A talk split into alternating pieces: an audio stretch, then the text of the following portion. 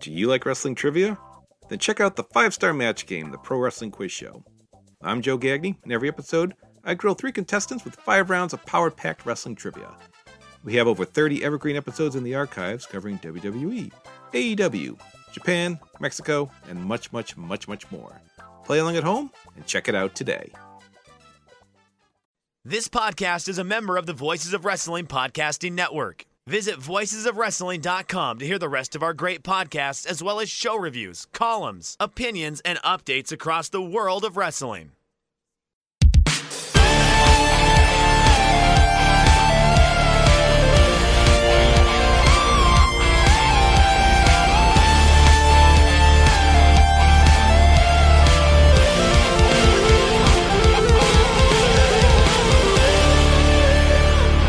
Welcome to another episode of The Good, The Bad, and The Hungy here on the Voices of Wrestling Podcasting Network. My name is Tyler Fornes, and with me, as always, is Fred. Explosions of color when he enters the room, Moreland, and we are going to celebrate our fifty-second episode.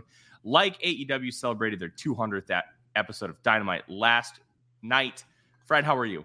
Doing all right. That's one year, man. One year of talking about this company and other stupid stuff. So, yeah. Hey. Doesn't sound like we're enthused, but it we're here. No, it's too early in the morning for me to be enthused right now. I haven't yeah, fully awake, awakened yet. I haven't even uh, eaten breakfast. I, I totally understand. If Fred can see my eyes, they're not exactly like, hey, they're not perky today. So also, but, they're not rolling around like Rob Van Dam. So there's that. That was look. You know if what? You're going to have Rob Van Dam on T V, he needs to be. Uh, These did not have his eyes pointed in one direction at all times. Let's talk about Rob Van Dam for a second. Because, look, this isn't for me. It's, I don't know who this is for. And I don't want this. I don't need this. But damn, that was fun. Like, it, it's, it's going to be fun. And Uh, we talked about the nobody needs the E C W nostalgia, and it's a hundred percent true. But at the end of the day, it was a good segment. Tony paid for Pantera's walk. Yes. And it was awesome. It was awesome. It's, that's really all there is to it. It was great. It, and you know what? They're not going to do it on Wembley. At least we don't think they're going to do anything on Wembley with this. This is great. Yeah, um, you know, I think this is just a little way to buy, you know, extend the, the feud with Hook a little bit and uh, keep it going and uh, work some of the E C W angle, which uh, obviously connects pretty tightly to the F T W belt's history and Hook's history with his dad being Taz and everything. So I don't really have a big issue with it. Um, also, hopefully we're done with uh, Jerry Lynn having to be the mouthpiece of, of um, E C W representation, um because uh that's not a strong point, uh but that's okay. Yeah, it's it's fascinating, honestly. um th- this is yeah, you know, it would just be the the icing on the cake if you got a, a Wembley match with Bully Ray. Oh, God. Then we could bury it to all hell. Yeah. Do not need that in my life in twenty twenty-three. Nobody needs that in their life in twenty twenty-three. But it'd be hilarious because we just get to meme it and make fun of it. But I, if you're going to do this angle, and Rob Van Dam obviously is, has retired titles in the past, and he was very clear about his intentions as to why he's here. I thought that angle was really nice because it, it kind of takes a storyline from yesteryear and something that he's already done, so he has credibility of why he's here, not just being an E C W guy. There's real credibility here, and I think it works. I think there's cohesiveness within the story. I, I, I just don't need E C W nostalgia in the year twenty twenty-three. I, we, we've done it. Oh, they did One Night Stand and One Night Stand two. Those should have been it, but everybody's tried to recreate that special moment oh, yeah. in time, and you just can't do it. There's you ask Joe Lanza or anybody else who attended E C W Arena, which is hilarious because Tony Khan used to attend the E C W Arena and go to all these shows. And he's trying to get a little bit of that nostalgia. And I, I find it weird because you just can't recreate something that was that unique and that special with a group of guys who just wanted to go balls to the wall for each other. Like, yeah, it's, you can't duplicate it. Yeah, um, you know, kind of honestly, I talked myself into thinking that there was some of that early on in A E W's history, uh, mainly before C M Punk came in, and it was like, oh, this is a business, um, and not a not you know uh, Paul Heyman trying to smooth talk people into believing it's a family. Um, I think it ended up. I mean, it's it's fine, and it's not really like a complaint about anything. They, Punk was the right move, one hundred percent, even with the drama that happened.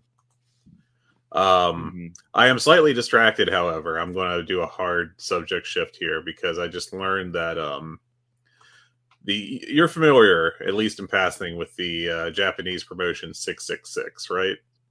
Yes. All right, the death. It's, if you don't know at home, it's a deathmatch promotion. Uh, it is smaller than like Freedoms in Big Japan, so it, it's further down the the the thing. But they are also known for their um.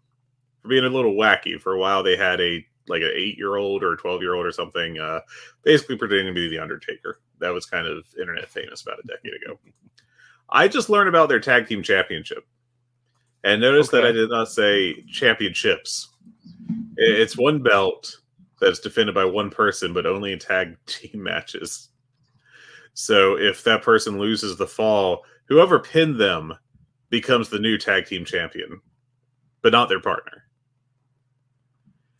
And I also need you, which is frankly bizarre. Apparently there was a recent ladder match where uh, where the, the champion's partner could have won the, the title from their partner by climbing the ladder and grabbing the belt.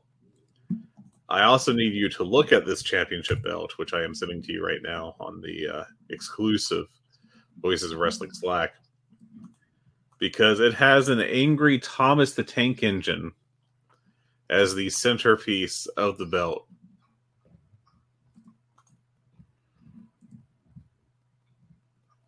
That's phenomenal. Um, that is... I love this so much. This just completely broke my brain. Uh, we're what? We're not even ten minutes in.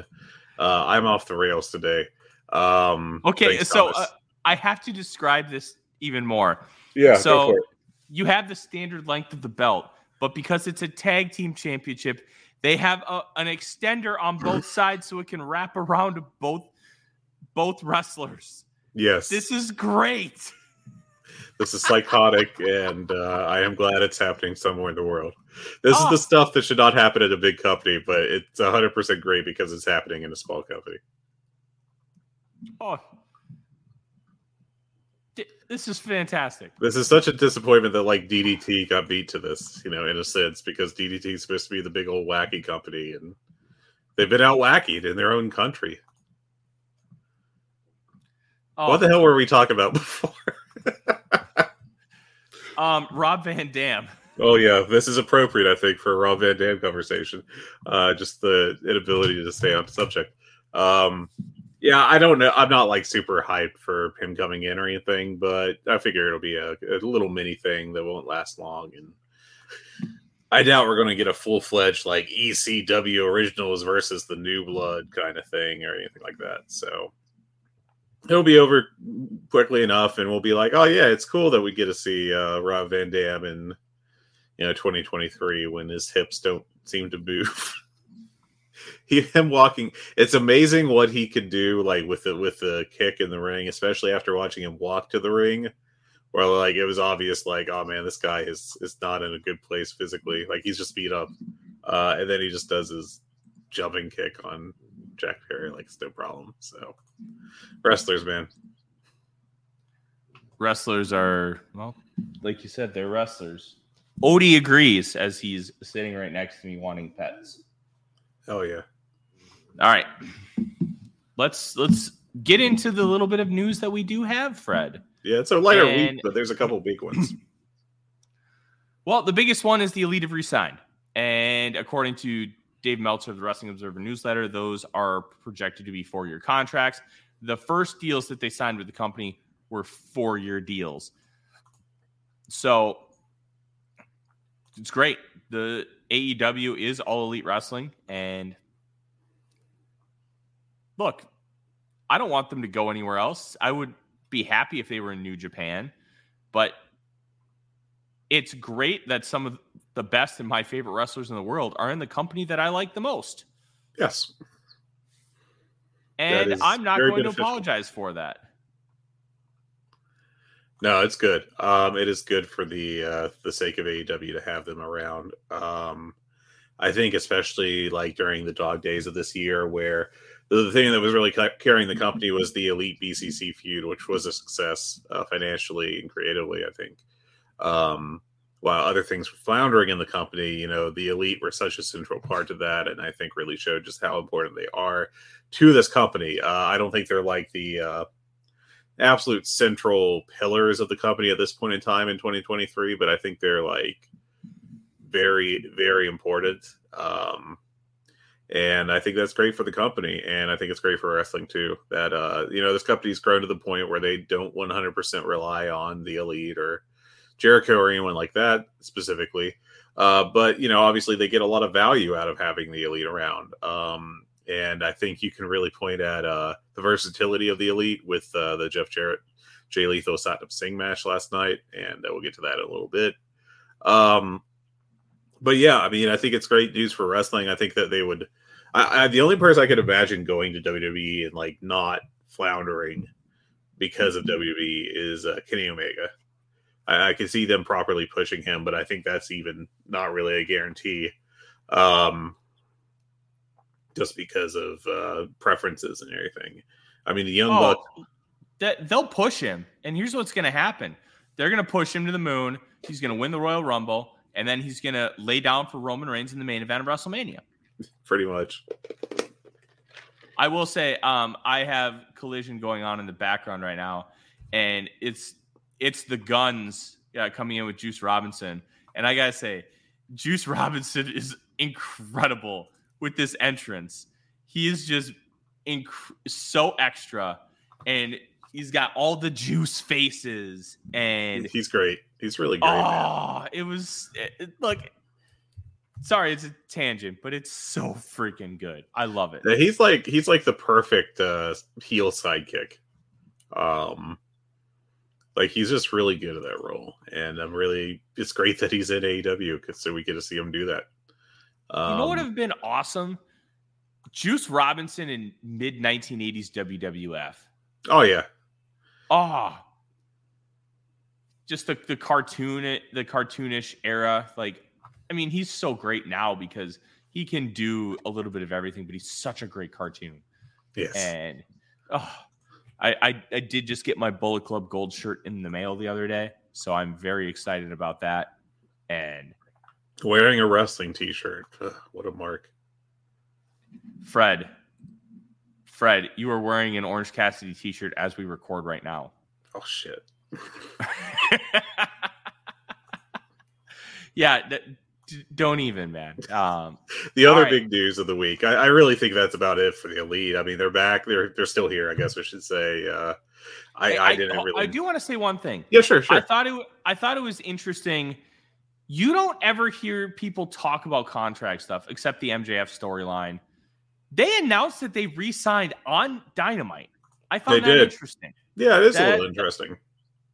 I think a lot of that has to do with the fact that it was. Uh, The two hundredth episode, and they are really the heart of the they promotion. Are. I was honestly shocked that they didn't main event.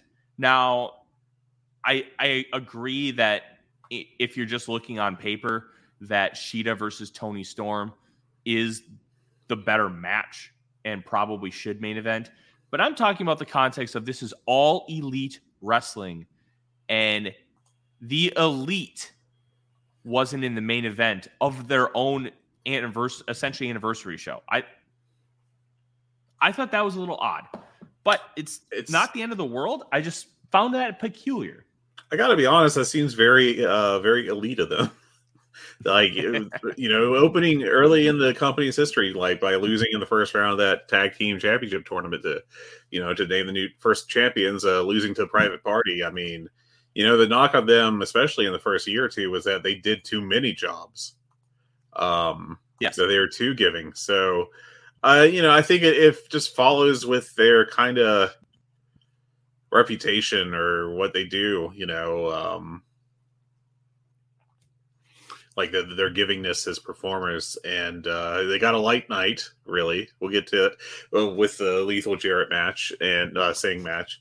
And, uh, you know, outside of the uh, matches that, you know, you know, outside of the match that didn't have any originals in it, which was the tag match between Aussie Open and uh, Big Kingo and Commander. Um, I think which that, was great, uh, by the way. Yeah, it was.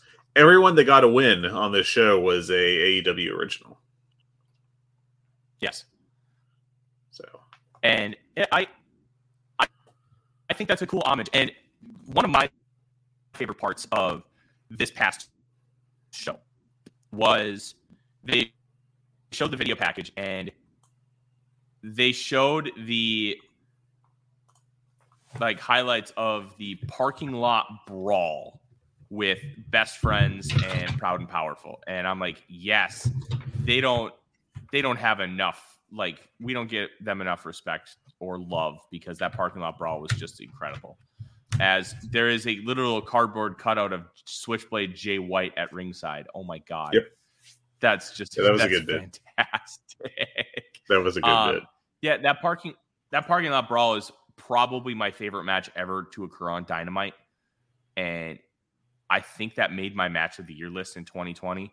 Just phenomenal stuff. And then after the the trio or the um the three way match. Chuck Taylor challenged the Blackpool Combat Club to a parking lot brawl, which I thought, that's great. Yeah, it was a nice way to set you it up. You have the synergy. Yeah, and look, we all know that Best Friends are shockingly great at plunder. You don't necessarily think they would be, but they're great at it. And then you have the Blackpool Combat Club, who are also great at plunder. This could be special. And I'm really, really excited to see it next week. Oh my God, what is Vikingo doing? That's He's doing like a, he, he just did a senton off of the top rope, but instead of jumping off the rope, he jumped off of uh, Darius Martin and Action Andretti. He's freaking nuts! This is great. Um, yeah, uh, I've been so busy covering Vikings practice, I haven't got to watch Collision, so I'm. I'm I am doing my due diligence, watching it while we work. Um, but yeah, it's I, I love the cohesiveness of this company, and they try to have everything make sense. And even if you don't like it,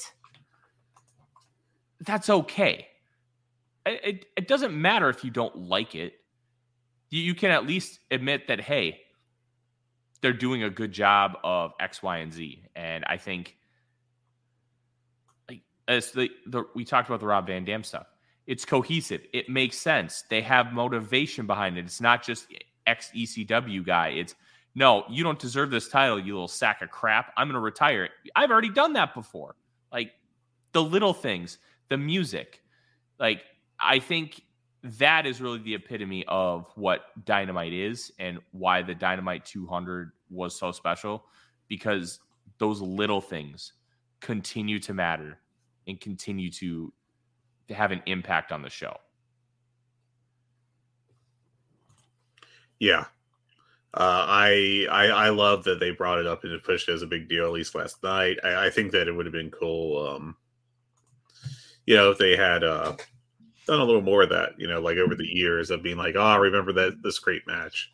Uh, but, yeah, I think they did pay good homage to it, and they worked into this, you know, couple little storylines pretty nicely, and I liked it. Yeah,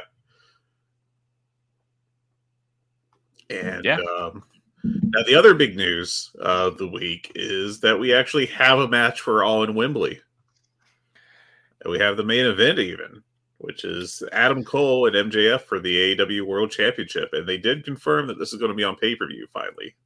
Uh, in passing. We have this mystery for like weeks and weeks about how we're going to be able to watch this show, and it just is on pay-per-view again. So, so the interesting thing here was Andrew Zarian of the Matt Mem podcast said that it was going to be on pay-per-view like two weeks ago. But this is the first time A E W has mm-hmm. outwardly said that this was going to be on pay-per-view. So my guess is they were having some serious discussions with H B O and Max to maybe put this on streaming and really try to boost that platform. Um, we do know, um, I don't know if you have it in the run sheet here, but A E W has applied for the trademark for A E W Plus. Oh, and I, I'm uh, curious. Yes. I'm curious if that uh, was kind of factored in. My, it, I would assume that A E W Plus would be run uh, on the back end by Warner Brothers Discovery and not by just like A E W themselves. Yeah, it's um, yeah. I think that's. Uh, I thought I saw something about that just being like, and you know, related to the Fight Plus deal. But honestly, I didn't really look into it very much. Um, but yeah, something to keep an eye on. I just don't get the feeling that they're going to be on Max anytime soon. Um, yeah, all I know is the second they get on Max, guess who's doing a Dynamite rewatch, baby? This guy. I want to I want to start doing some comparisons like early Dynamites and how things have changed. And yeah. well, there's there's really really nowhere that has a collection yet. And the second they get a streaming service, is I'm going to jump into that because some of the first Dynamites were incredibly different than what we have now. But it, all in pay-per-view. Look, I've seen people compare this to SummerSlam ninety-two with Bret Hart and the British Bulldog, kind of like babyface, babyface. That, I feel like that was a unique case because weren't the British Bulldog and Bret Hart like related? Yeah. Blood yeah. relatives? Not blood relatives, but by, by marriage. Okay. I'm very intrigued to see how they play these guys and continue to look at like this face-face dynamic they have going on. M J F, he's like, I'm a still scumbag, but I'm your scumbag. And yeah. I, I want one of these guys to bleed buckets because the other turned on him. And I don't know if you do this before All In or if you do this at All In, but let me tell you, for as much as we've complained about this, I am really into this story. Yeah, it's great. Uh, even though some of the segments were like really poorly done. Like written, I guess I should say, not done. Uh, the reason they worked is because of how Adam Cole and M J F did it. Um, but you know, they they've really turned what could have been a flop of a storyline because they weren't exactly being handed like gold here. You know, um, they they turned it into just a fantastic uh, thing and everything, and um, it's awesome. It's really cool to see like the buy-in from the, the crowd. You haven't got to it yet, um, but the main event of Collision, that crowd was molten for Adam Cole and M J F, and they have been the entire time as baby faces, and uh, it's awesome. And um, you know, I still think the storyline. I, I think the storyline has to be at this point. Um, Adam Cole turning heel on M J F to betray him. And um, and uh, M J F being the uh, the the hurt babyface who's looking for revenge, and I like I said last week, I, I could really see there's a path here, and there's never a guarantee because so many things can happen in wrestling, but I could definitely see M J F becoming the biggest star in wrestling in the next year if this is all handled correctly. Um, and I think that that would obviously, I mean, it'd be a huge boon to A E W to have the hottest guy in wrestling again. They haven't had him since C M Punk uh, when he first came back. And, um, yeah, I mean, we'll see how it all works out. But I think this is such an important part of, you know, the uh, the professional, of, of the, basically the, the future of A E W. Um, you know, it'll really it set the tone for just how big this company can do after this massive Wembley show. So. Yeah. I think the the lead up to Wembley the next couple of weeks is going to be really interesting. Let's talk about this because we had mentioned this potential. And it might go in a different direction. The Kingdom comes in on Roderick Strong as he's having a tantrum backstage after Adam Cole signs that contract and said that we get it. He doesn't know who his real friends are. And then walks stage left. Yep. Great stuff. Great stuff. Just planting the seeds. Maybe we get an Adam Cole Kingdom re- reunion and he turns on everybody. Maybe Roddy Strong turns on Adam Cole with the Kingdom, because obviously Adam Cole is also kind of the elite too. He's in this kind of ambiguous space where he, you could really align him with either faction. I'm all in for this. The, look, the Kingdom are, are they're never going to be higher than mid-carders, but for mid-carders, they're tremendous. They're great workers. They work well together. They've got good charisma. I would like to see them get a push. Yeah, I mean, they're great. They're a great team. Um, I still think that they have, like, I, I don't think Roddy, uh, a, a group of Roddy and the Kingdom alone is going to work in this spot. Uh, so they have to, um, they have to basically establish it that, uh, it's Adam Cole leading this group. Um, I think that's the only way. What, you, you don't believe in Madison Square Taven? How dare you? I believe in Madison Square Taven as a great backup guy. Um, these guys Remember are all. When, when we buried the fact that Matt Taven won that ladder match and Marty Scurll didn't, how retconning it, it that was that actually ended up being the perfect move. Well, yeah, and um, also the fact that they. Ring of Honor apparently pushed hard for that to be the main event of the show, of that uh, New Japan Ring of Honor Madison Square Garden show. Can you imagine the flagship burying the fact that that was the main event and not Okada Jay White? That, yeah. that, that could have been the best audio Rich and Joe have ever done. I think that match still may be going on. Oh my God. Uh, that was the longest ladder match of my life. Um, like it was, it, it was good though. Like, I mean, it, it was good, but it was not like it didn't, it was like fifteen minutes too long. I'm not going to ever watch it again. Yeah. But it was good. And they worked really hard. They did. So, it was like a four and a half star match stretched out to like a length that made it like three and a half.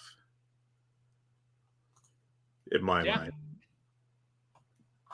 Yeah, that, that sounds about right. Uh, what's actually really still going on is that Bully Ray Lifeblood street fight. That hasn't that stopped. Too. And Juice Robinson is still a member of Lifeblood. And here the, we are. The, the Hey E W that, um, that uh, shit, I lost my track, train of thought, that Juice Robinson did. Um, Lifeblood is briefly brought up. And he was like, uh.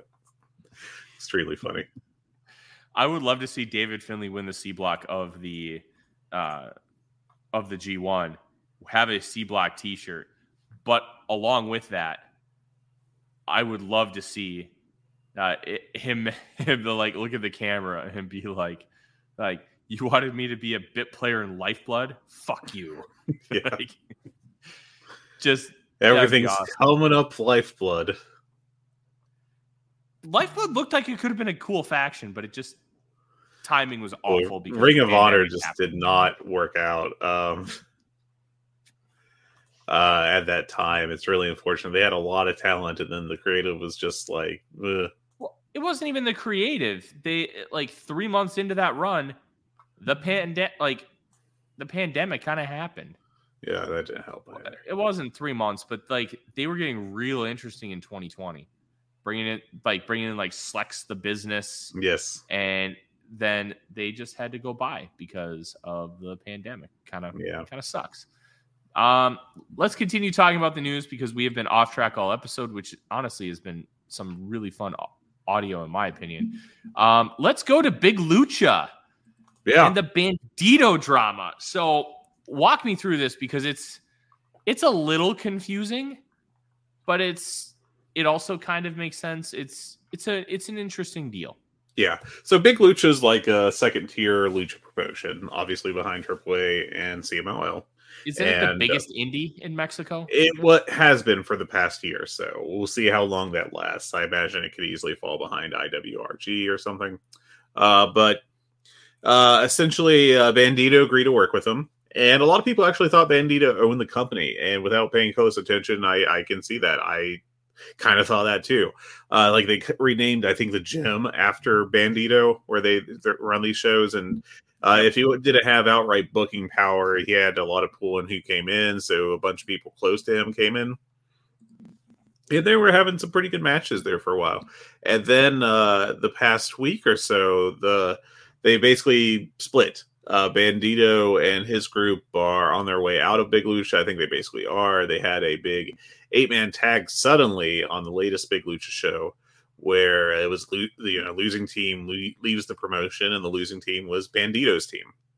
And apparently, uh, this you know, as Cubs fan himself put this, um, a lot of this drama stems from basically A E W doing a kind of mean booking with Gravity. Uh, now, I think Gravity has some potential for sure. But, you know, he's not exactly a uh, top guy on the Lucha scene right now. Uh, but they booked him in part, you know, because he's close with Bandito, but also because they wanted to do Pac versus Gravity, because Pac, of course, used to be nicknamed the man that Gravity forgot.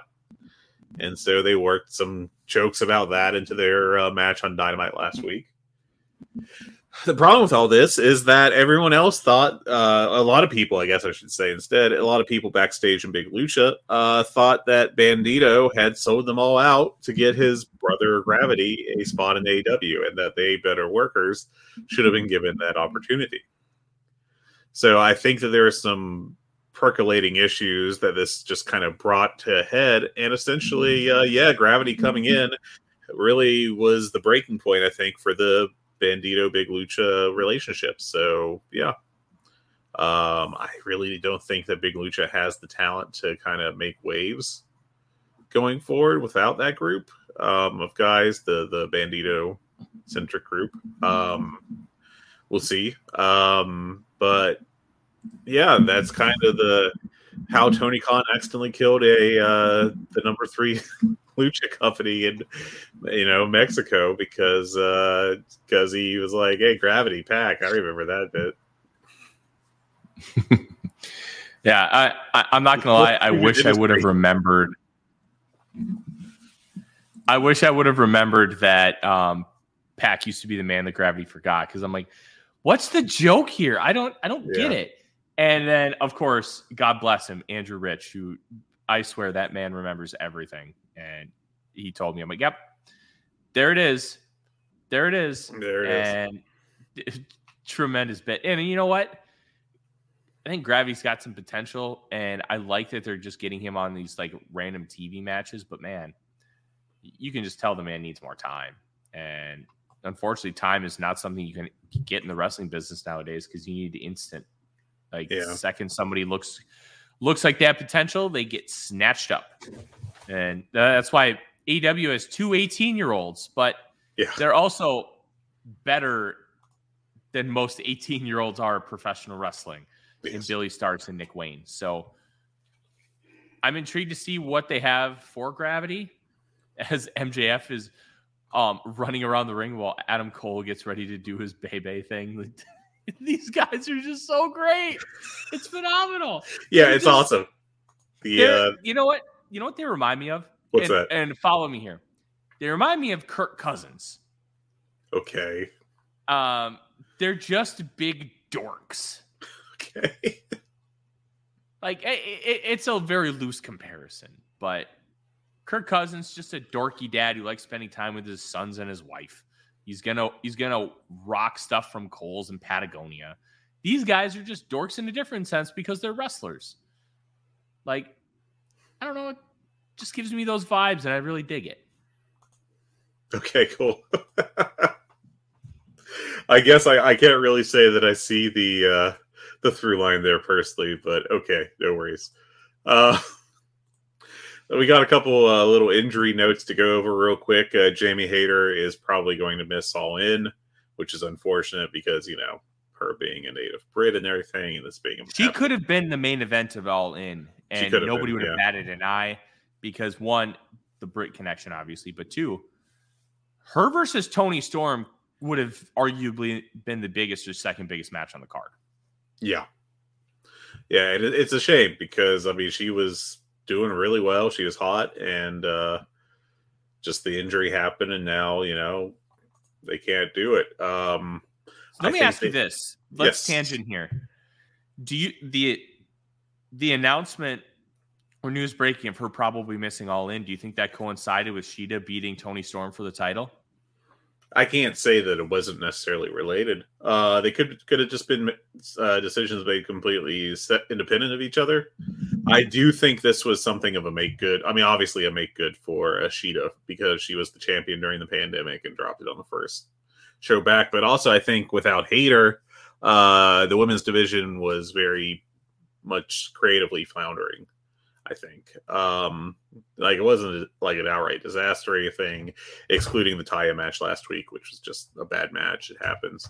Um, but like they just, it felt like everything was stalled with Hayter out injured and had not been, you know, moved forward in several weeks. So I think the Shida move is a great way to kind of, you know, um, liven things up again. And uh, hopefully we get, you know, a cool storyline coming out of here. Um, so, yeah, it's cool. Um, other injury note is that Scorpio Sky was scheduled for Rampage last week uh, to face uh, Kip Sabian, but he was injured, so he had to miss that match. I think uh, Commander replaced him. Uh, so that's why that happened. Um, no real word on it. If this it sounded... The impression I got just from, you know, the little bit you could read about this because, you know, t- Tony Khan and uh, Mysteries are uh, closest friends. Uh, Scorpio, you know, he had, um, I'm assuming it's a minor injury that's just going to keep him out a week or two, and he'll probably be back soon. Uh, tough luck that it came, like, right after his return, but, you know, if it's just, you know, a couple weeks, then it's not really notable or anything. Um, not a major concern, I guess is what I'm trying to say going forward. So good for him. Yeah. Hey, nobody wants anybody to be hurt, but I'm glad we weren't subjected to Scorpio Sky versus Kip Sabian. Yeah. I, that, that booking, you know, if you want to make, you know, we've, we've had so many discussions about what Rampage is exactly. And I just want Rampage to not be a show where you get Scorpio Sky versus Kip Sabian. That's just uh, that's just a rough match, man. Um, I just mm, mm, mm, do not need that on T V on any show, really. Um, I, can't, I can't do it. God bless him. Uh, t- quick T V ratings notes. Uh, collisions did collisions. Uh, collision singular did really good uh, on the show that uh, Tyler is watching as we discuss this. Um. Uh, shockingly, if you build a super hot storyline and then have it main event a show with a couple weeks build, um, it'll get a good rating. Um, the ratings were the best since the premiere. They had a total audience of seven hundred thirty-nine thousand and a key demo of zero point two seven. For a non-outright, like real air quotes sports show on a Saturday night, that, those are damn good numbers. Um, I don't know. I think that it was like number three on the night because of some sports competition, but I mean, still, seriously, that's the highest numbers for Collision since its debut episode. Its rich history of six episodes, question mark. Um, in sadder news, um, going back to our Kip Sabian discussion, uh, Rampage dropped to its lowest key demo of the year, a total of three hundred twenty-four thousand viewers with a key demo of zero point one zero. Um, Rampage, just one hundred percent uh, C show at this point. You know, that's what it's going to be. That's what it is. So, look, great ratings for Collision. And I think you can give a lot of credit to M J F Adam Cole for this. Oh, obviously. We, we talked about the fact that this was probably going to settle in around six hundred thousand and a zero point two in the demo. And outside of the first week, and the fourth of July weekend, yeah, it's pretty much lived there. seven thirty-nine and a zero point two seven. Fantastic numbers. And they have to be absolutely thrilled that this rating came really close to the first rating. Huge win. Rampage, yeah. Look, you're doing fantastic number. you're doing three twenty-four and a point one in the demo when your production costs really aren't that much, considering you're just taping this after Dynamite. And then your live crowd gets like three hours of live T V wrestling. Like, I don't see how you can be unhappy with that, because you're really not utilizing any extra production costs here. Yeah. Yeah, it's um, it's a bummer, man. um, yeah, just what Rampage. I mean, it's tough and everything, but because I, you know, I just don't know what you do with Rampage. Um, it's in this really weird spot now, where it just feels like it naturally has to be a uh, a C uh, show, and I don't think there's a clear plan to do anything else with it. Um, that's just what Rampage is now. Uh, one last uh, news note is that Ian Riccoboni has been named to his local school board. Um, this we're definitely scraping the bottom of the barrel for news here, but it is cool. He uh, he applied for the spot. Uh, I saw some notes that he was elected. It wasn't exactly that. If you actually read about it, he um, he basically there was a vacancy and he applied for it. Uh, one of four people to apply for, I think maybe one or, or two vacancies, and he was selected to the board. So congratulations to him. Please have good policies and. Um, Yeah, just a cool little interesting note, I think.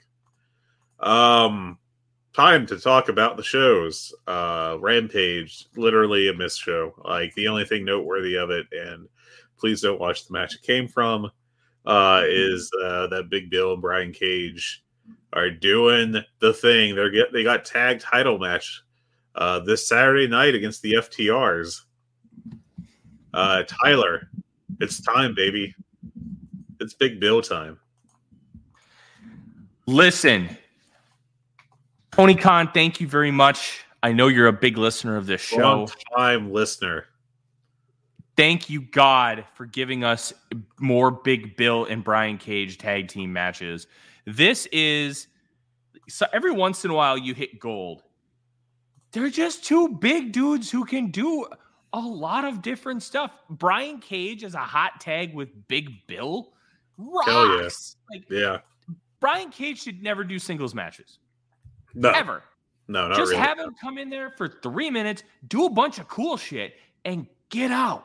That's that's the beauty of Brian Cage. And you have Big Bill, who can work.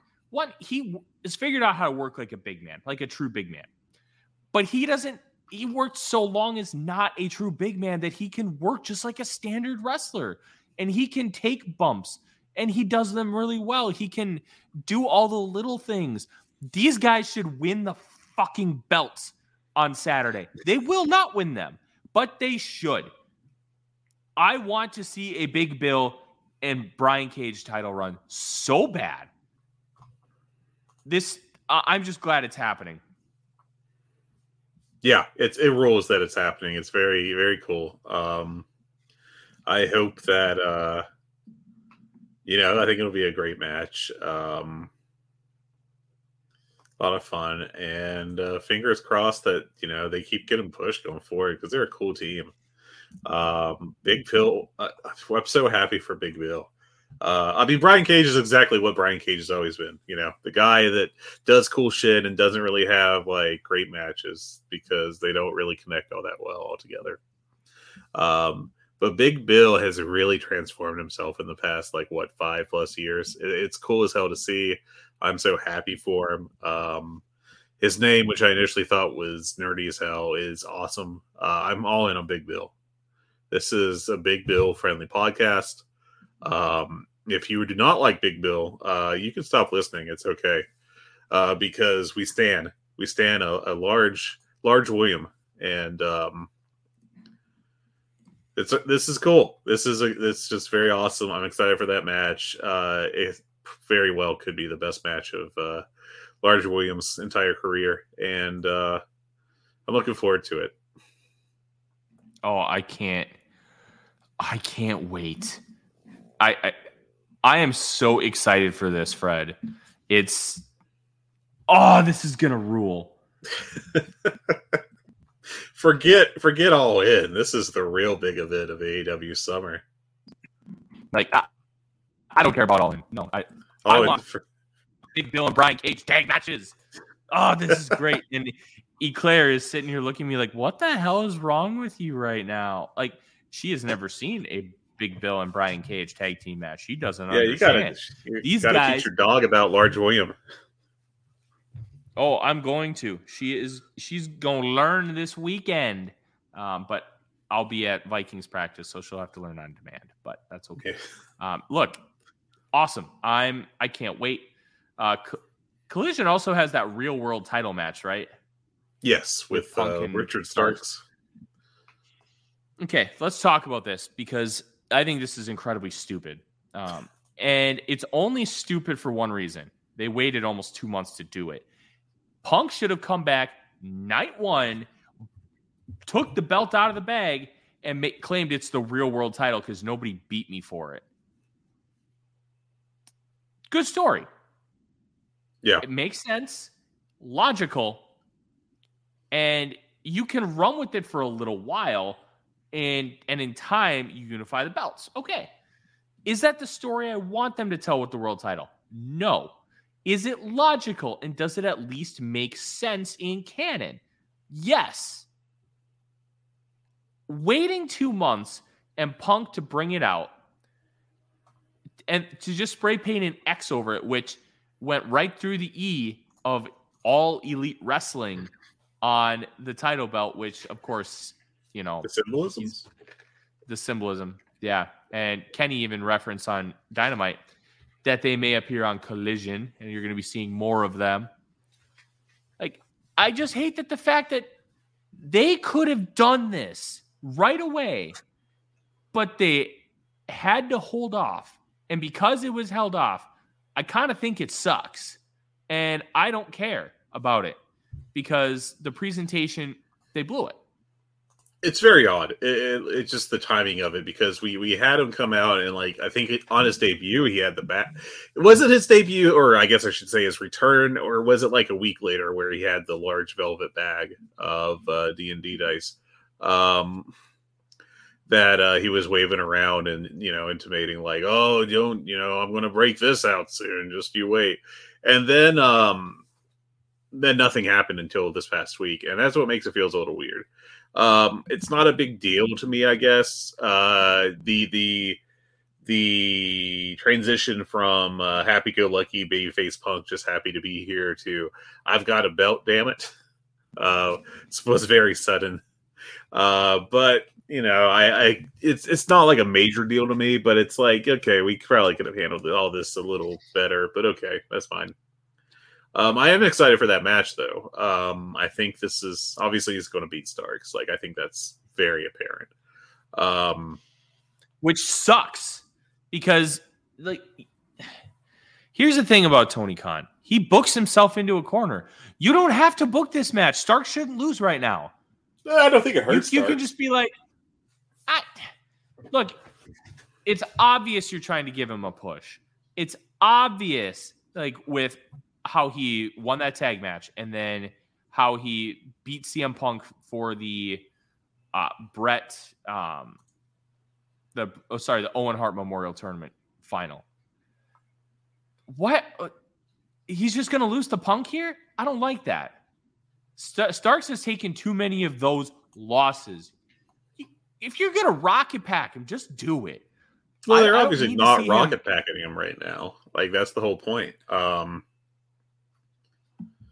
The idea is just that he's, uh, you know, he he is poised, but, you know, they're not. He's not becoming a guy like one hundred percent right now.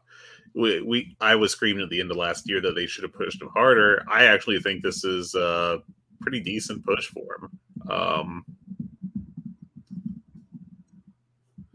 so I don't have much of an issue with this. Um, Yeah, I look, I don't like it. I don't. I really don't. But maybe I'm in the minority. I, I, I just don't like the fact that you you have you're positioning Starks in this way, and then he's just going to lose to Punk again. Like, I, I don't like that. I really don't.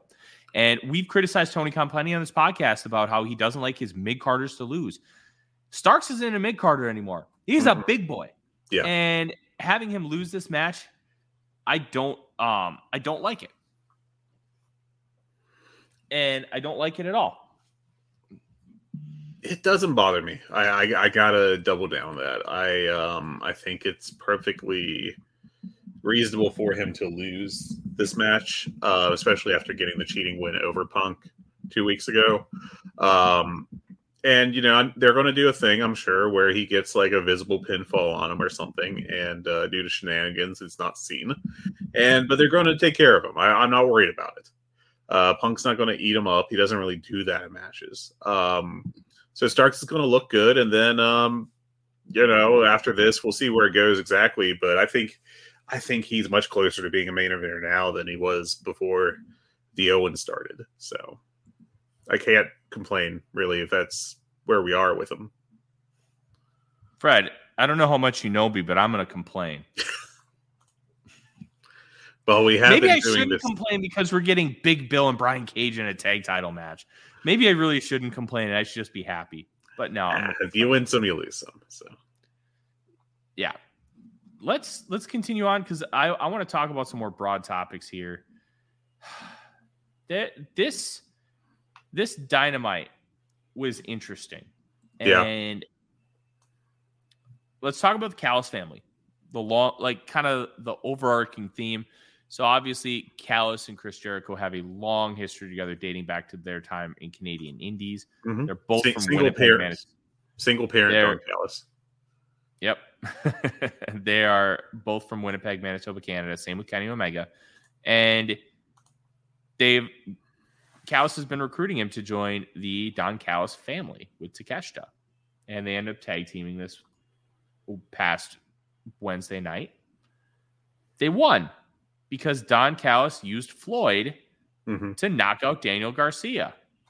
And he was torn, but he got the win anyways. And then you get felt very W W E, but they do a really good job of always having a reporter there talking to the wrestlers when they do those W W E-like segments, so yeah. they don't all, all feel all the way W W E. Little different. But you had you had Renee Paquette asking Chris Jericho about the match, and Daddy Magic just gets in his face. We're having a meeting, and you better be there.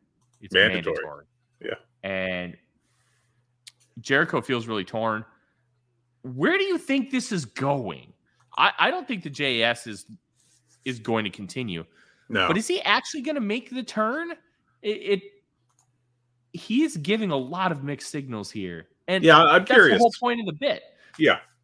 It's a good bit because it does ha- very much have you guessing, and I don't think there's a clear uh, like they, they haven't dropped like heavy hits that it's going one way or the other. Um, but I do think it's going to end up with uh, a face Jericho being victimized somehow. Whether it's by the entire J A S, which doesn't feel right. Like, I can't, it doesn't make one hundred percent sense to me to have the, um, like, all of J A S, including, like, two point oh and Hager, uh, who feel more, more more loyal to him than, like, the uh, Garcia Guevara faction. Um, uh, it makes more sense to me that if those, you know, if they, like, the young guys split off to go with Callis with promises of being made big stars. Um, now this makes the the mini babyface run Sammy Guevara had during the Four Pillars era even weirder. But um, I don't know. I think that's just kind of what's going to end up happening. Um, I think it's really interesting though because they have the nice thing about this angle is they do have a lot of uh, wiggle room in terms of which direction they go, and I think that intrigue uh, adds to this nicely. It's a really good point. I, there is a lot of intrigue kind of surrounding this. I'm, I wonder if they do the turn and then you get, because Omega obviously wants to Takeshita and you don't have a lot of time to build to this, but I don't think you need a ton of time. You get Jericho and Takeshita versus the Golden Lovers at All In. That'll yep. sell a few tickets. That would be pretty awesome. Um, yeah, I mean, they, they could even punt the, the turn until after All Out to, or All In, I should say, to, you know, to get that kind of big match on the British show. So I don't know. Uh, it's not very clear at this point to me where the storyline is going exactly. I do think that it's one hundred percent a way for Jericho to turn babyface. Um, if I'm wrong, you know, it won't be the first time. Um, but, you know, it's it's interesting. I like the storyline. I like that it's uh, kind of muddled as far as, like, what the actual direction is going to be coming out of it. And there's a place for storylines like that. So, yeah. It... Let's talk about the Jericho Appreciation Society as a whole. Okay. Where do we go with the rest of these guys? How That's do... a great question, man. I, and I, Jericho is, is going to be fine because it's fucking Chris Jericho. He's been around for thirty years. He's he is a an absolute legend in professional wrestling.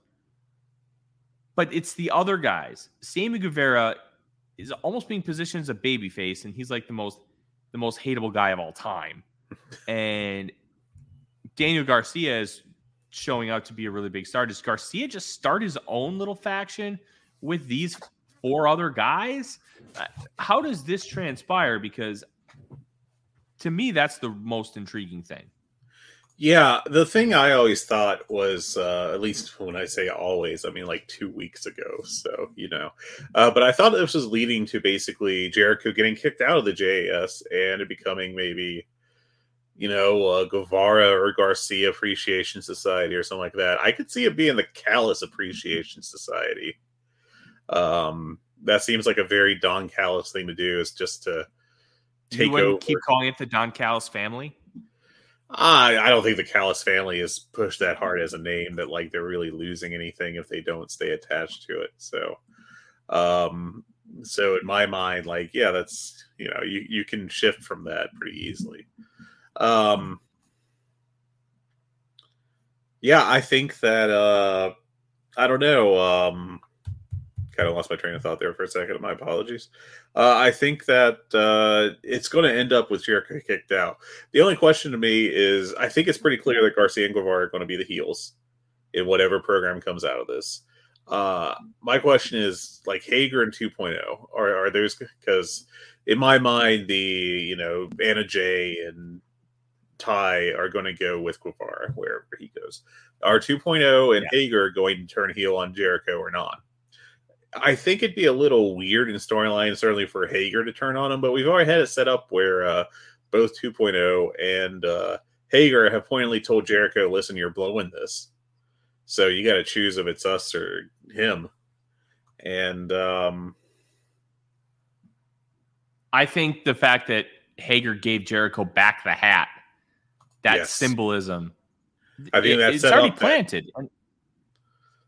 Yeah. Like, obviously, we, we know the story of Hager saving Jericho's life uh, on a plane coming from Abu Dhabi. I think it was Abu Dhabi. And that's one of the reasons why Hager has a job here. Well, they used that in canon. And I thought that was great. Yeah. Like, now you yeah, got like, O P Seeds playing with Jericho. That's kayfabe. Yeah. And you know what? If they split, it's not that big a deal. Yeah. Like... It, I think I think it could still work. Hager, how, look, there aren't many wrestlers on this roster that have been better used than Jake Hager. And it's not that Jake Hager is a really good wrestler, because quite frankly, he isn't. His title matches have been acceptable to good. That uh, no holds barred title match against Jon Moxley during the pandemic was great. No. You didn't like that? I hated that. I thought it was oh, boring. You were such a hater. I, I thought it was good. I didn't but like then, that one. Well, anyways, he's not put in positions really to fail. He's a heater. He wrestles very rarely, but he's almost like a, he's kind of treated like a mini boss. Yeah. Like, and I, I think that works really well. Like, there aren't many wrestlers better utilized in their roles than Hager is at in his. I think maybe a better way to put that would be there's not many wrestlers that are put in the perfect spot for them like Hager is. That I'm, that's basically the same thing. Yeah, I'm just rephrasing it a little bit, so it's less of a performance less and ambiguity. More of a. Yeah, I, I think it's just clearer that way. Uh, but I agree with you. I think that he's in a great spot. If you're going to have Jake Hager in A E W, this is a great way to, probably the best way to use Jake Hager is just like a heater for a bigger heel. Um, and he's been consistently booked, so he's a believable badass the entire time while, you know, taking a fair number of losses. So, you know, I think all that is pretty reasonable. I agree. I agree completely. And this is a This is a very interesting situation that I think we're gonna we're gonna see. We will see resolution mm-hmm. either before or during either All In or All Out. Yeah. And uh, I don't know. I think it'll be. Uh, I mean, I'm looking forward to it either way. Um, it's just a matter of time, I think, for them to pull the trigger on pushing this to the next level of the storyline. Yeah. Oh, as I dropped one of my AirPods on the floor, because of course I did. Let's let's take a look at, at what else we have here. There's not a ton to talk about outside of this. Um, let's talk about Darby Allin. Darby is brought in Nick Wayne, and ever since he brought in Nick Wayne, his world in A E W is kind of crumbling in front of him. He won the Royal Rampage, but then Swerve took him out. Air Fox turned on him after he got Darby got him in the title shot against Orange Cassidy.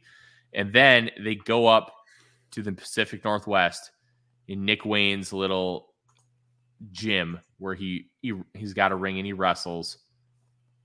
And they beat the living shit out of him. They they hit him over the head with a photo of him and his dead father, Buddy. Like, yeah. This was great. Boy, uh, Nick Wayne sure did, uh, sure did Blade, huh? Look, hell yeah. Blade buckets, baby. And this is going to be a, a really fun kind of rivalry because A R Fox is finally getting used. Instead of just being like, hey, just join this random trios team and lose a title match. No, he's he's in a storyline, and he's he's good. I, I think this storyline has some cohesiveness. It's got, it's got blood. It's got like history with these wrestlers because obviously you have um, Swerve who lost the Defy title to Nick Wayne and then beat him on Dynamite, and obviously the Pacific Northwest ties with how much Swerve has worked Defy and Darby Allin. This has been really good, and the big thing for me is how does this continue to grow? Where does Sting factor in with all of this? Yeah, he's uh, he he is uh, he's going to come in and uh, provide backup, I'm sure, um, and uh, I'm looking forward to it. Um, I'm looking forward to what that's going to look like. But I think this was an awesome angle last night, and I think this is a, a great storyline. Um, Or at least this, the start of a great storyline. We'll see how it goes from here. Uh, it's like been two weeks, basically. So I don't think you can really uh, call it a great one. But also, it hasn't gone just two weeks. It's gone years and years. And like that's one of the cool things about acknowledging the history of wrestling outside of your company. And um, being able to, you know, feeling comfortable with doing that has led to great storylines, and A E W being based on that history. And this is going to be another example of it. And uh, that's really cool, I think. Um I think uh, A R Fox, since he turned heel, I mean, for all of one week, uh, he's done a great job so far. And I, I think he has upward mobility. I don't think he's going to be like a main eventer or anything, but he's got like, he definitely has the chops in the ring to be at least like a meaningful mid-card heel. And um, like a good number two to Swerve. And that's awesome, man. Um, So I liked that angle last night, and I'm very excited about where it goes from here. And, uh, I mean, Swerve's a great heel. I, you know, uh, the, the complaint will always remain the first half of this year for Swerve's booking was pretty atrocious in general, I think, because he they had the opportunity to make him hot by beating Keith Lee outright in a feud after they broke up, and then they just didn't do anything with that storyline, which was bizarre. Um I don't know if Keith Lee was having health issues or what, but uh, it's, it sucks that nothing happened with Swerve Strickland for months and months. Uh, but now we're actually doing a good storyline with him. And uh, I mean, I think the guy's going to get more over. He's super talented. Um, I think he has, if given the opportunity and everything, I think he could easily be like a top ten wrestler in the world. Um, I, I just think he's got a whole lot of talent and um, definitely has the chops, I think, to be like a main event heel in A E W. Agree completely. I think Swerve has the potential to be an A E W world champion. Yes. And I can understand kind of, like, we've talked about this kind of stuff with Miro before, where he doesn't really do anything. It's like, why aren't you utilizing this guy? Well, sometimes there's X, Y, and Z where you there's really other factors you don't know about. Yeah. You want to be a, yeah, and those factors can make a difference here. As my AirPods all of a sudden failed, and I'm trying to figure out why in the hell they did. Um, look, at the end of the day, this is this is good for Swerve long term, and I'm really excited about what's next. Yeah, and uh, I'm looking forward to the rest of the storyline. Um, Dynamite last night rolled. I thought that was just a, a really high-level T V show. And um, as I get my foot tangled up in cords and try not to beef it, um, the best radio show. Um, uh, basically, I, I I love that show. I think everything on it hit. Um And there is no, like, it seems like every week on Dynamite, there's like one segment that, that is not good. And then everyone hyper-focuses on it as part of the, ah, A E W's dying. Look, there was a bad Taya Valkyrie match. God almighty. Um, because that's never existed before in history. Um, but I thought last night everything was great. Uh, like, it was one of the most cohesive and all-around great shows of wrestling I've seen in quite a while. And also comes on the heels of a great Collision, too. Like, I thought that was like an eight out of ten Collision. And I thought Dynamite last night was a nine out of ten. And it's been a bit since we had a, a show that high level, I thought. Um, so I really like this week of T V, ignoring Rampage, as you should. Um, and, uh, oh, no, I think, like, just the A E W is on a great direction right now.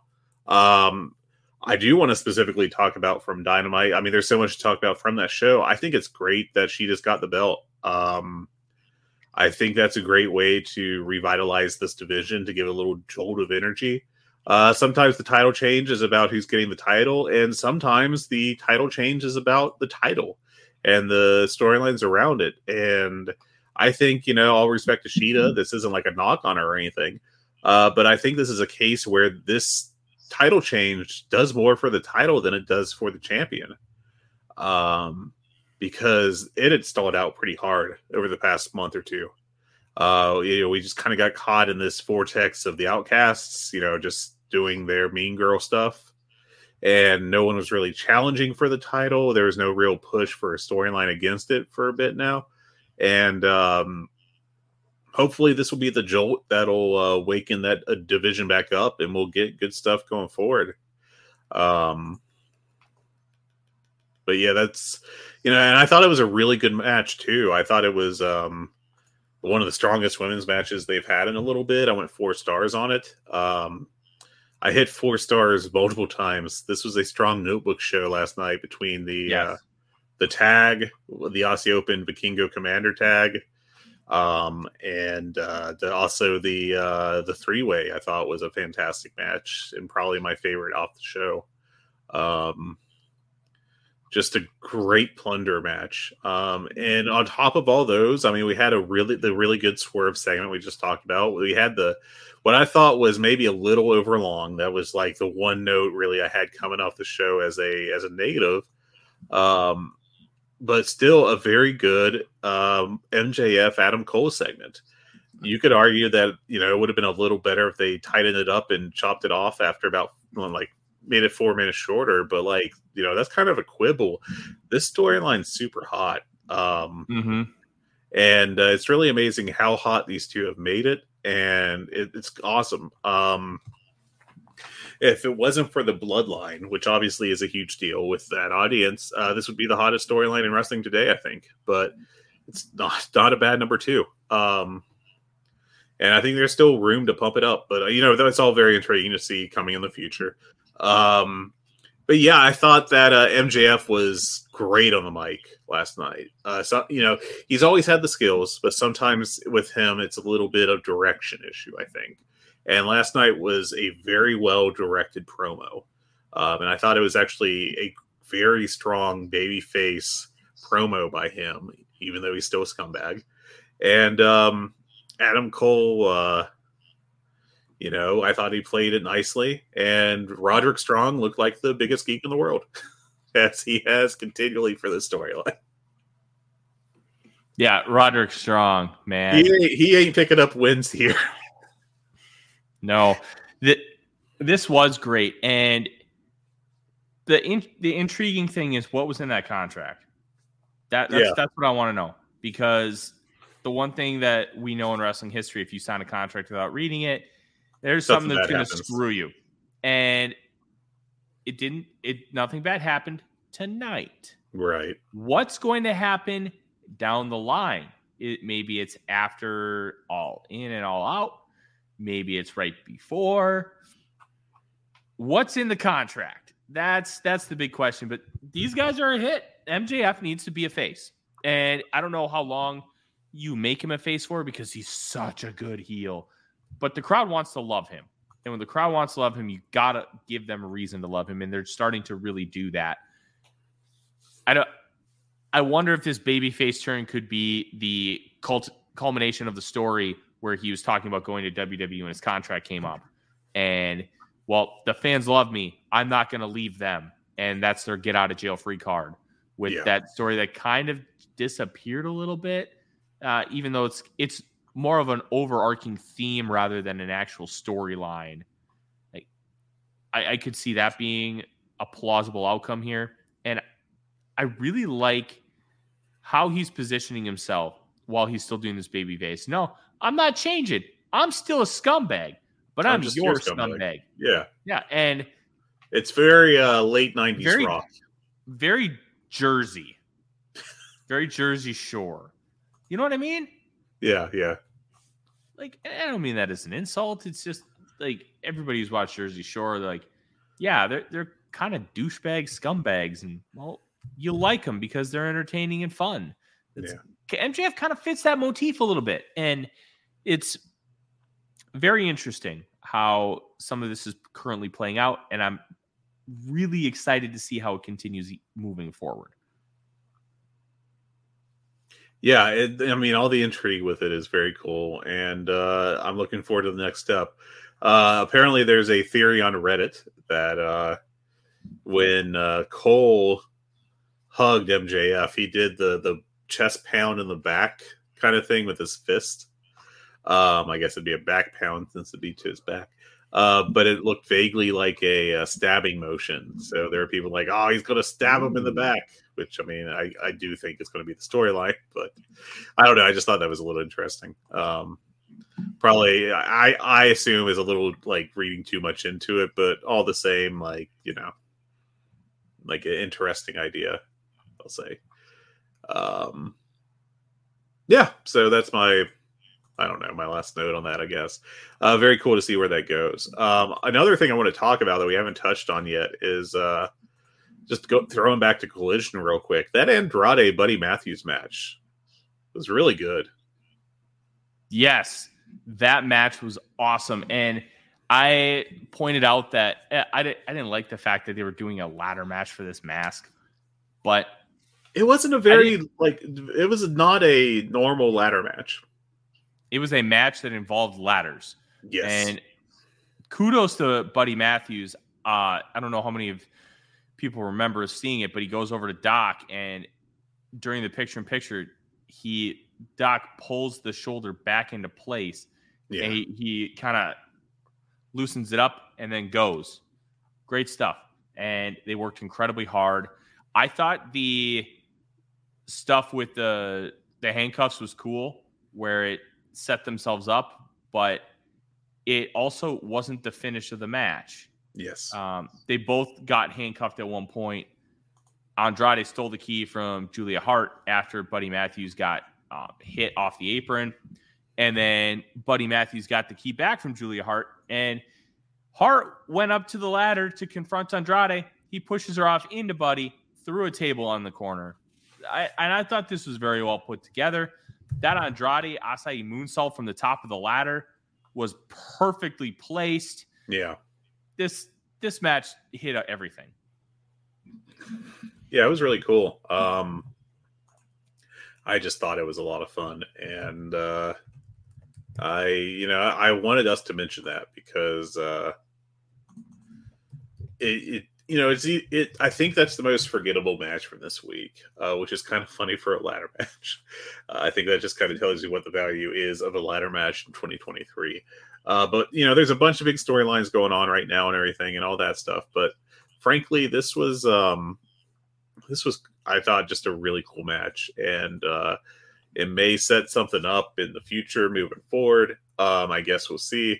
Um, but I don't know, man. I, I like this a lot. I thought it was like I don't have my ratings open right now. Let me do that real quick. I thought it was a good like four four and a quarter match. And uh, thought it was worth just bringing up specifically because uh, it, it rocked. Yeah, I went straight four on it. So, yeah, I think four is a fair rating.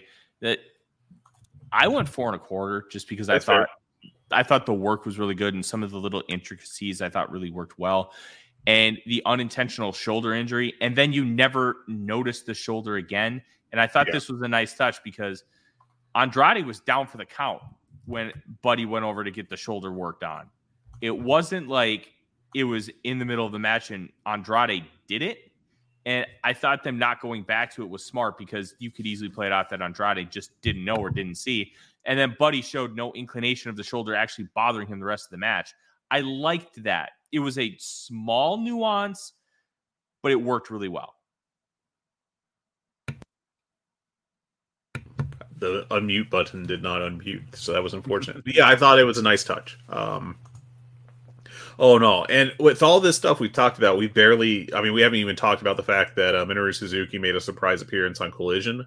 Uh, the match wasn't much. I, I gave it three and a half. And frankly, that was kind of a gentleman's three and a half. Um, it was not exactly a uh, fantastic march, match with Darby, uh, but it was still cool to see. And um, Suzuki rules, so... I also thought it was important because there was cohesiveness. Didn't Darby eliminate Minoru Suzuki from Royal Rampage? That Actually, no, no, no, no. That was, uh, I specifically remember that was the Butcher that knocked him out. Uh, because I was like, my God, I, I love the Butcher. Legend of the Butcher. Exactly. I love the gimmick that he's a the Battle Royal uh, Kingpin. Specialist. A W, yeah. It's cool. It's uh, great. Yeah. Um... But yeah, that's uh, that's just kind of a neat, um, neat little thing that happened, and I love that that can just happen in A E W, that you can just get a random uh, Minoru Suzuki match and have a blast with it because he's cool as hell and always will be. Yes, I love Minoru Suzuki, and it's it's great, great to see him still working every yes. everywhere and. Yeah. Fred, is there anything else that we need to touch on from the last week of A E W? I don't think so. The uh, one thing I do want to mention, like super quick, just because it made me laugh. Uh, two things, actually. One, uh, the Elite Trios match with uh, Jeff Jarrett, Jay Lethal, and Satnam Singh. Not exactly a great match. I went like a gentleman's three on it, but it was a fun match. Um, and I enjoyed that. And, uh, some good comedy in there, and uh, I, I thought the ending stretch on it was great. Just absolute Memphis bullshit, and uh, I loved that part of it. Um, Kenny Omega nearly getting Sing up for the one-winged angle, angel uh, was wild to see, and uh, I don't know. It, it's it's not really a memorable match or anything, but it was a fun match. I just wanted to mention that specifically. And then finally, uh, Jack Perry... Uh, he's he's getting a feel for being a heel. Uh, him hiding behind a literal child from Rob Van Dam.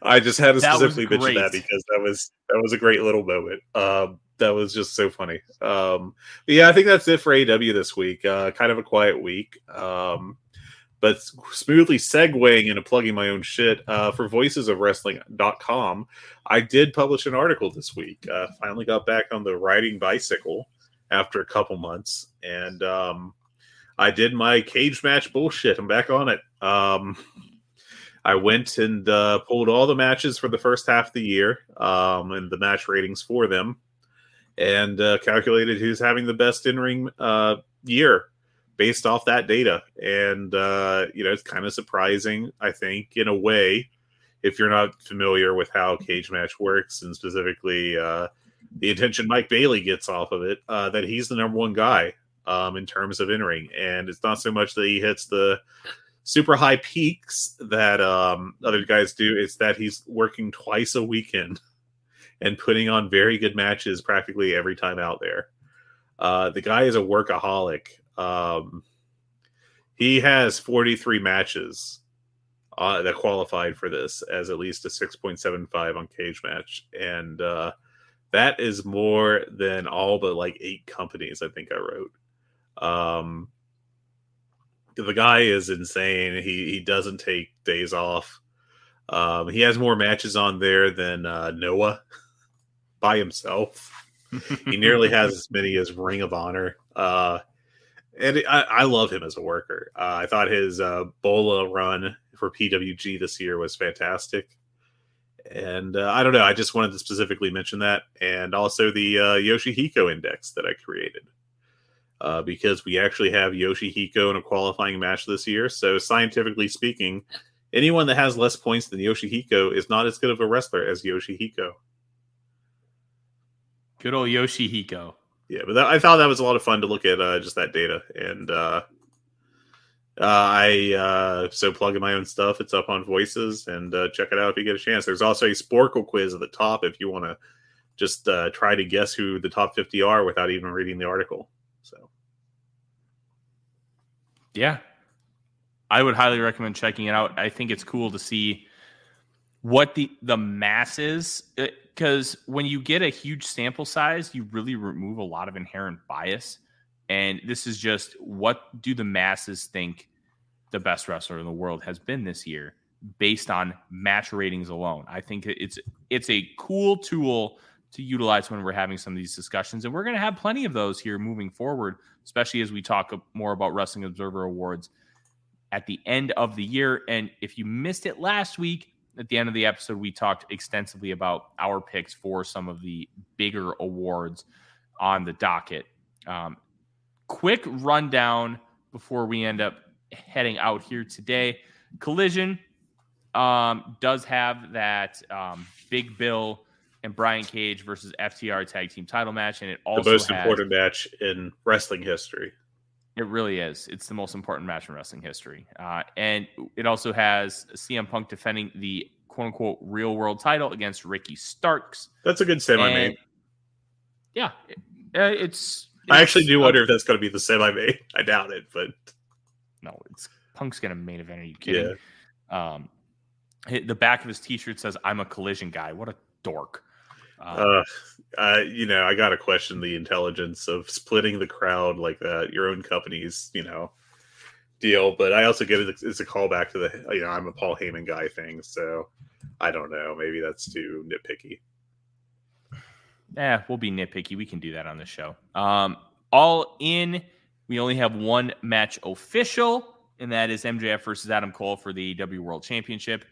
That match is gonna slap. We also have potentially Will Ospreay versus Chris Jericho. Presumably, that is going to start once the G one is done. I wonder if Chris Jericho makes an appearance at the G one final. Hmm.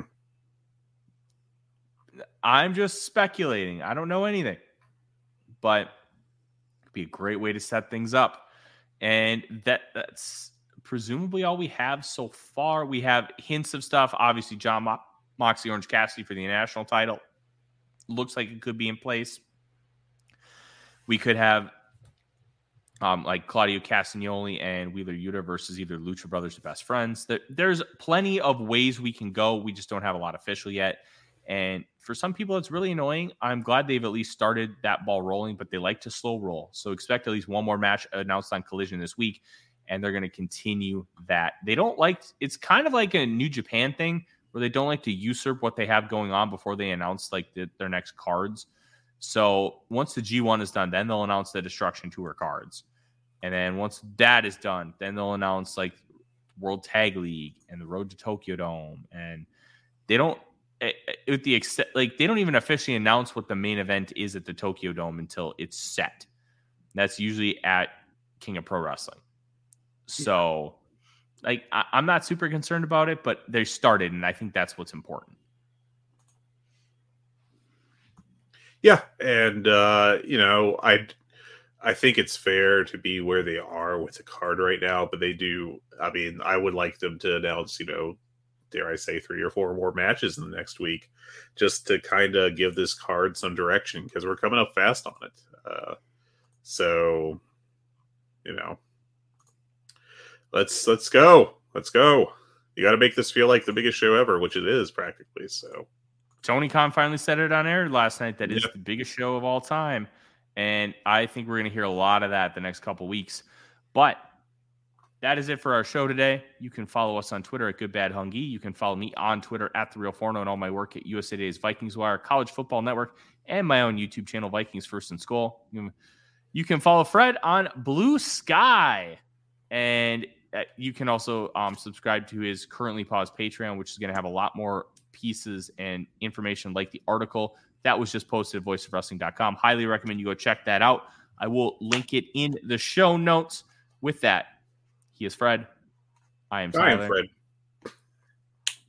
And uh, we are all elite, baby. Ruining the exit. Gotta love it. Everyone have a good week.